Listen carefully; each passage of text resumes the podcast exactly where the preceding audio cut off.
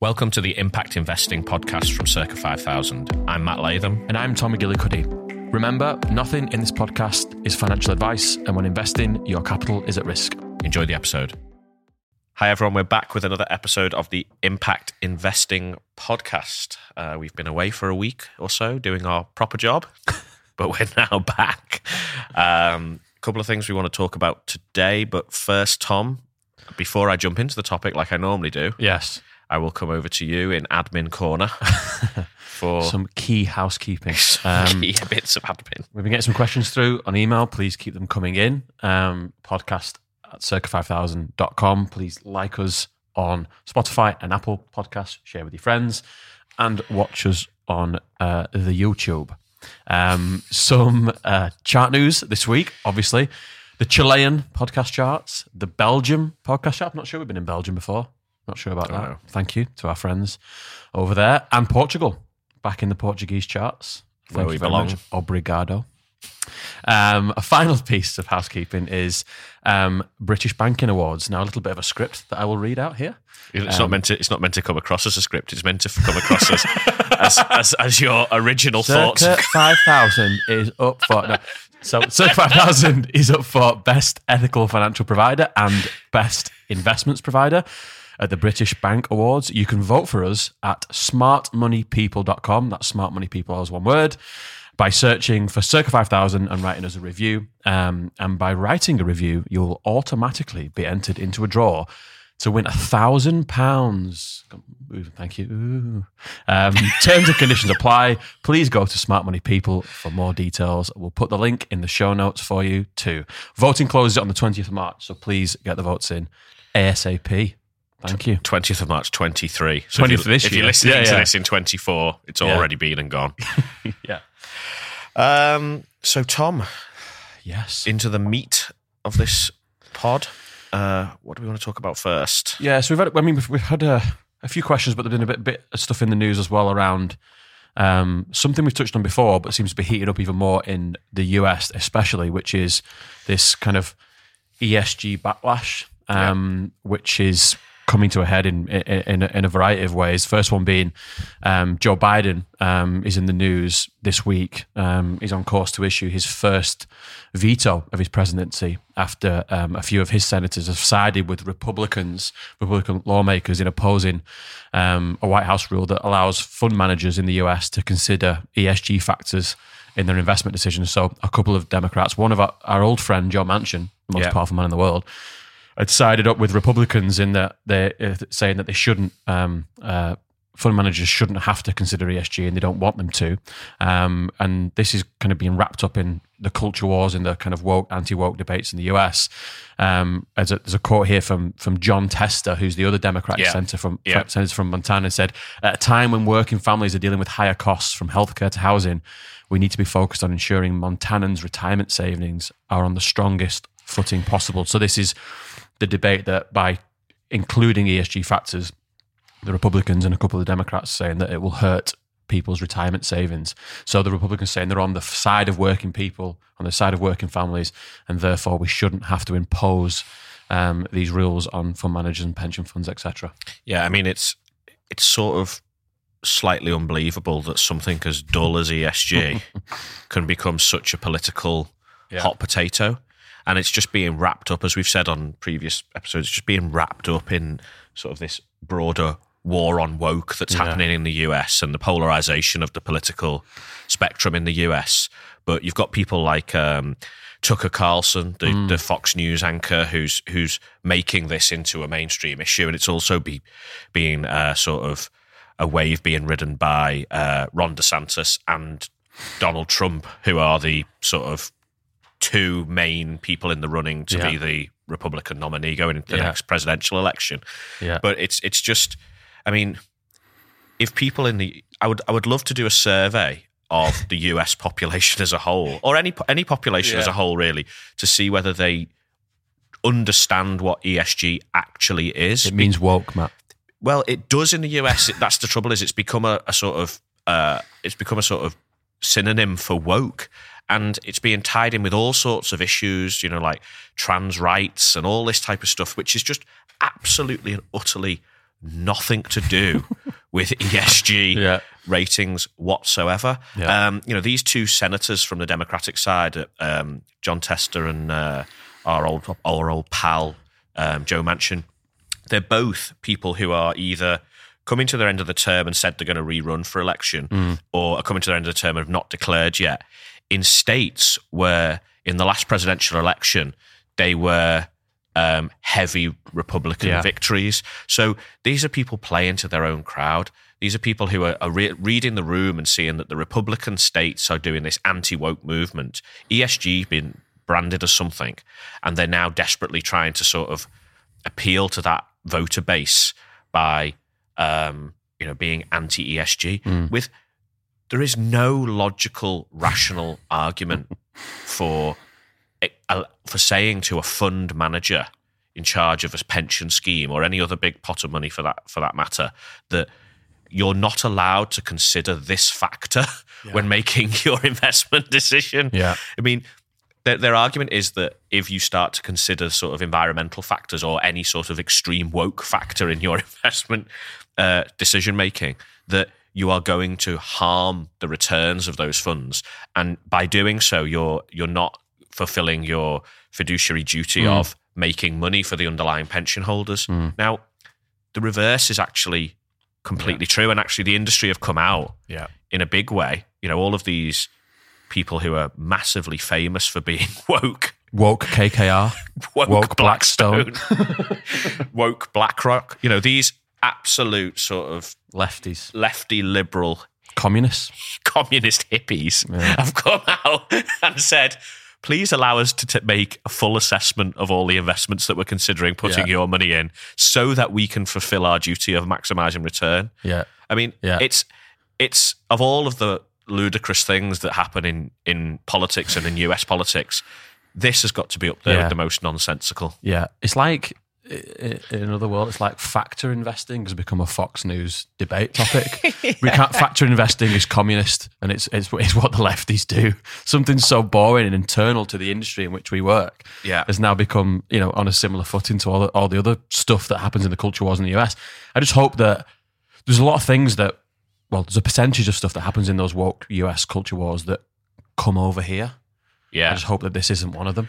Um, it doesn't doesn't look like it is at the moment, um, but I suppose you never know. To your point before, to BlackRock, Blackstone, KKR, T. Rowe Price, have started to include language in their annual reports recently that cautioning people that there's now divergent views and competing demands on ESG that could. Uh, you know that that that could impact people. There's a part in this FT article where they start talking a little bit about it's it's going to get to a point with some of these institutions that they, like we've seen with Vanguard, who've stepped away from uh, ESG and some of the climate, um, um, the industry climate initiatives, um, because they're they're f- they're fearful of the backlash and they've just completely stepped away from it. Yeah. That more and more will do the same because it will hurt them their ability to acquire more assets. Not from a financial return perspective. They all agree that it's actually additive to consider these Yeah. things from a risk perspective. Yeah. But you could see a number of them who have senior management who are Republican minded, Yeah. or the donors are Repub- uh, that they, they donate to the Republican Party. You can see them just start backing away from it, Yeah. and not talking about it, either not doing it, reversing what they've been doing, or what we've said before, just moving into like a stealth mode and not not advertising the products as being ESG friendly. Yeah, I mean, I think if you think about a a asset an asset manager's business model, the the the way that they grow their business is that they grow the um, the the dollar value of assets that they manage. Yeah. because they charge they they usually charge a percentage fee on those assets, and therefore what you've got to do is keep that pile of assets that you're managing as big Yeah. as possible. Now, the performance, i.e., the financial return on that, factors in because if you consistently lose your clients' money, they probably won't keep those assets with you very long. So, maximizing return, which is why they want to factor in ESG factors primarily, is to, so that they have a full picture of the risk that they're taking Yeah. and that they can measure their, you know, they can they can make a, a, a risk uh, adjusted bet on various investments that may be outweighed if the withdrawal rate on that pile of mm. asset goes up Yeah. because state pension schemes are labeling certain firms as woke Yeah. and won't go near them. So, you know, it's a real headache for these Yeah. CEOs of these asset management firms because on the one hand, they want to keep their asset pile as big as possible, Yeah. but on the other hand, they do genuinely want to make sure that they're delivering the best performance that they can, which is Yeah. why they want to factor in ESG. So whether they start to run sort of two options, you Well, can have that's more like what they've been doing for, for, for decades. Only Yeah. very, very recently, and this is what caused the backlash, is that BlackRock have said the whole business will transition to consider these factors. Up until recently, they've gone, here's your impact option, here's your ESG option, and here's the vast majority of our business which doesn't consider any of these things. Yeah. That's what most of the big asset managers have done up until very, very recently. And it's the transition to consider the factors across every single strategy, which has now caused the, the major backlash. So Well- it could they could just revert to what they were doing before. Yeah, and I think uh, you know pressure on CEOs could result in one of my predictions at the start of the year coming true, Tom. Which is they were our predictions, Matt. well, if it's right, it's mine. If it's wrong, it's our our prediction. But we said that possibly a CEO of an investment or asset management firm in the US, or probably in the US, will lose Yeah. their job over this. Yeah. Now, if the withdrawal rate on assets due to ESG Yeah. goes up, losing assets is one surefire way to get sacked if you're a CEO of an asset management business. So Yeah. I Yeah. think that um, you know that, and this debate is going absolutely nowhere. I don't think Yeah, it's hotting up, if anything. So Speaking of a CEO of a of an asset management business, the guy in the US, lovely that- link. yeah, oh, seamless. There's a guy in the US that, if you're in the UK, and otherwise you may not have heard of him, but there's a guy called Vivek Ramaswamy. I hope I've got that right. Who has been labelled a crusader against woke capitalism. Talking of presidential candidates, He's as a well. presidential candidate, um, and he started a uh, an asset management firm called Strive, and they are the anti ESG fund manager. He's just resigned from Strive so that he can begin his presidential uh, run. The main backer of Strive is Peter Thiel, um, who was one of the founders of PayPal, Elon's mate, um, and they basically set up a business to build ETFs that were anti woke, anti ESG. In reality, all those ETFs are are very generic standard ETFs with the ESG screen removed, and they end up trying to charge you two or three times the price for the privilege of having the ESG screen taken off. And then Strive say that they'll campaign the companies in those ETFs to not consider ESG factors in how they run their businesses. And now Strive in asset management terms have, have, have kind of got, you know, they've not got massive assets under management, about 600 million, which is easy to ignore in the industry. Um, but Vivek is quite a bit, quite a big figure. He's quite a prominent figure, and they're very vocal. And obviously, very, very vocal. Doing yeah. things like running for president will get you in the press as well. But Exactly. you know, I think the the point here is is this is this is for me. It it looks like opportunism. You Yeah, know, 100%, If you yeah. say, well, there's these big multi-trillion dollar asset managers who have got clients that are saying we're going to withdraw from you yeah, because of ESG reasons, and you create a brand that says, "Hey, we're the, we're exactly what you're looking for. Mm. Yes, we're three times the price, yeah, but you know we are we're the we're the we believe what you believe option. Yeah. That's why they've managed to gather you know six hundred million dollars relatively quickly because Yeah. they've just mopped up. They've created replica products Yeah. or products that are very similar in strategy to the ones that are being withdrawn from, yeah. Um, and just made sure they were vocal about the anti ESG elements to Yeah. them. And they've had the first institutional, an unnamed institutional backer of one of their ETFs put 100 million in recently. Um, but up until then, it had been retail customers, so people like hey, us, t- us two buying the funds on brokerage platforms. So they're starting to get some proper backing with institutional investors. So be interesting to see how it goes. We saw, we mentioned our old friend Elon before, um, my old friend. that I've never met. But just very, very quickly before we move on to uh, talk about financial markets, in the press again this week on Tesla, uh, cutting prices again to try and boost its sales. So it already cut um, 20%. Um, in January, and it's cut some of its kind of the the the, the sports range of the Model S um, and the X, another four to nine percent, depending on the geography you're in. Sign of the times for Tesla, a premium price car. Um, Might that- be able to afford one soon. they have to cut you another fifty percent.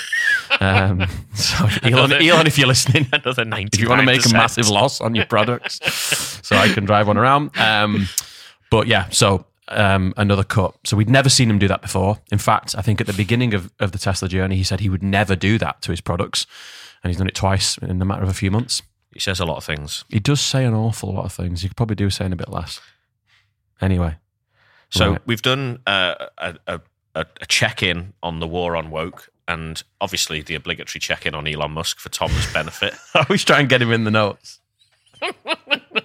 That's just like the one rogue line in the notes of uh, make sure we speak. Before we started the podcast, Matt just went, "Do you want to do the Elon bit again?" He's like, "Yeah, yeah, I'll do, I'll do that bit." Yeah. Cheers. that that bit in bold capital letters.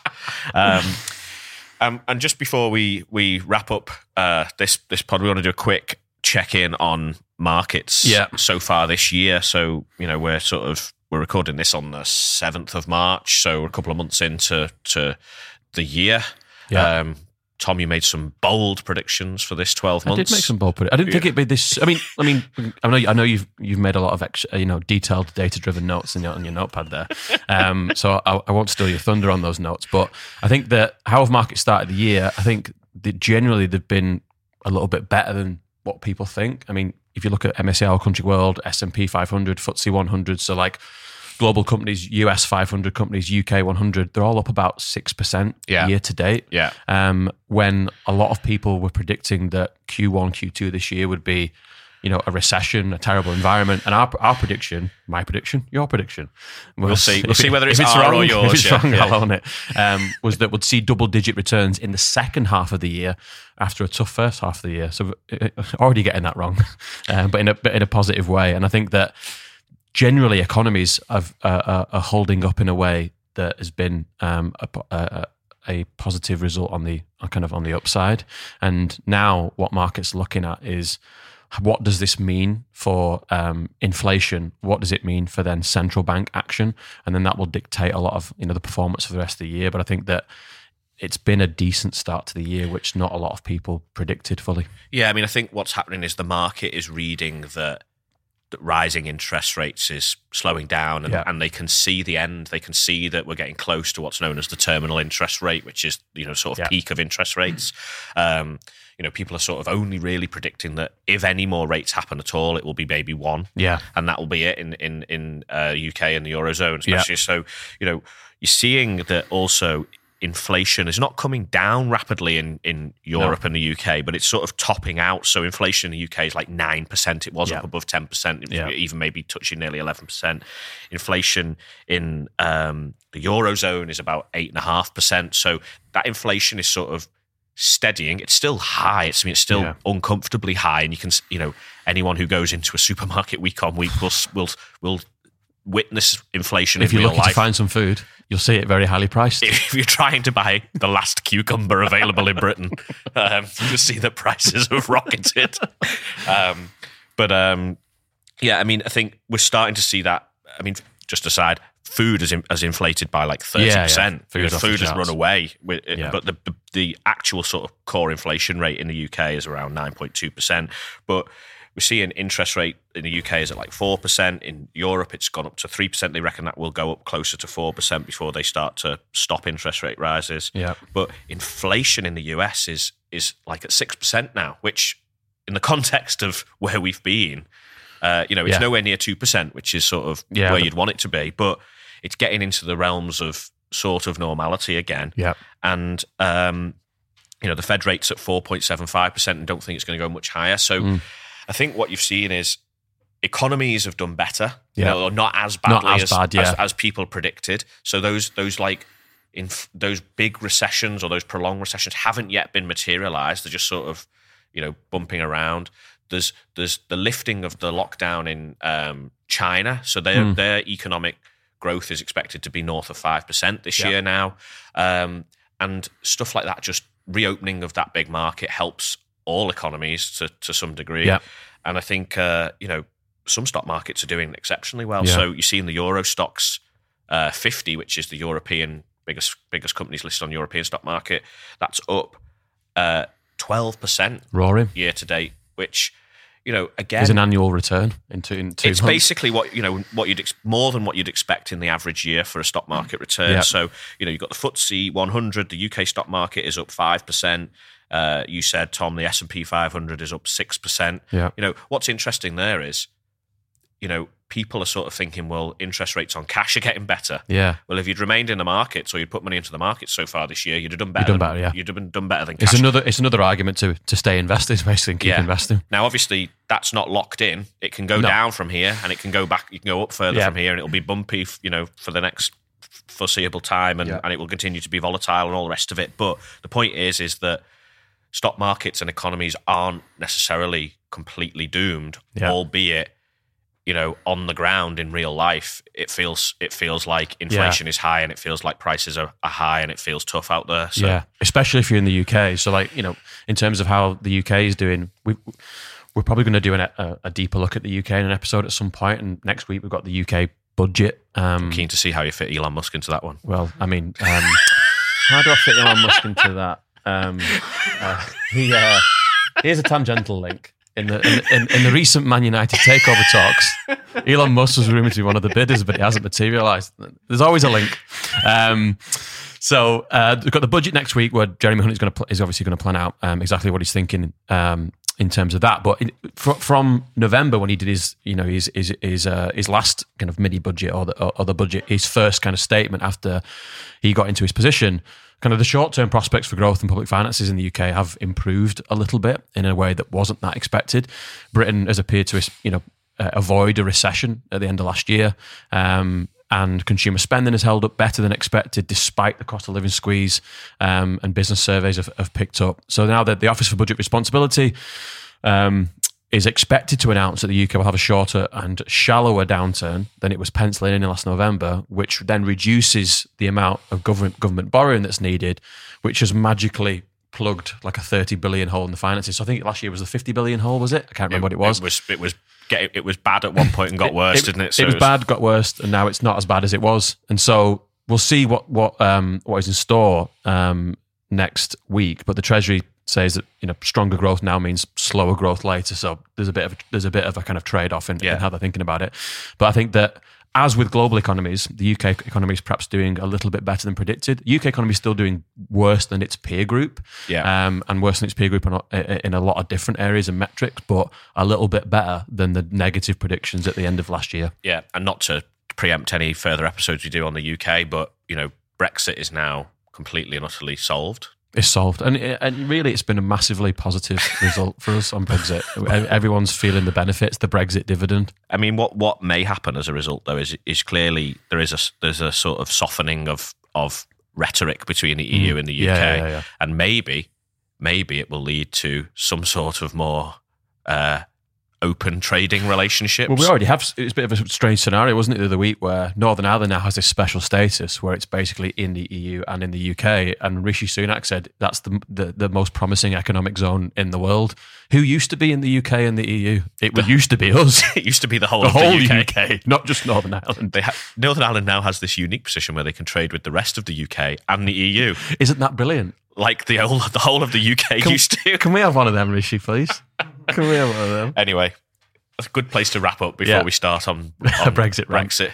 Uh, thanks for listening, everyone. Thanks, everyone.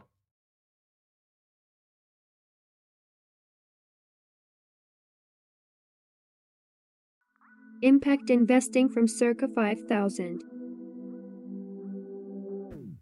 Thank you for listening to Impact Investing, a podcast brought to you by Circa 5000. Remember, when investing, your capital is at risk, and this podcast is not financial advice.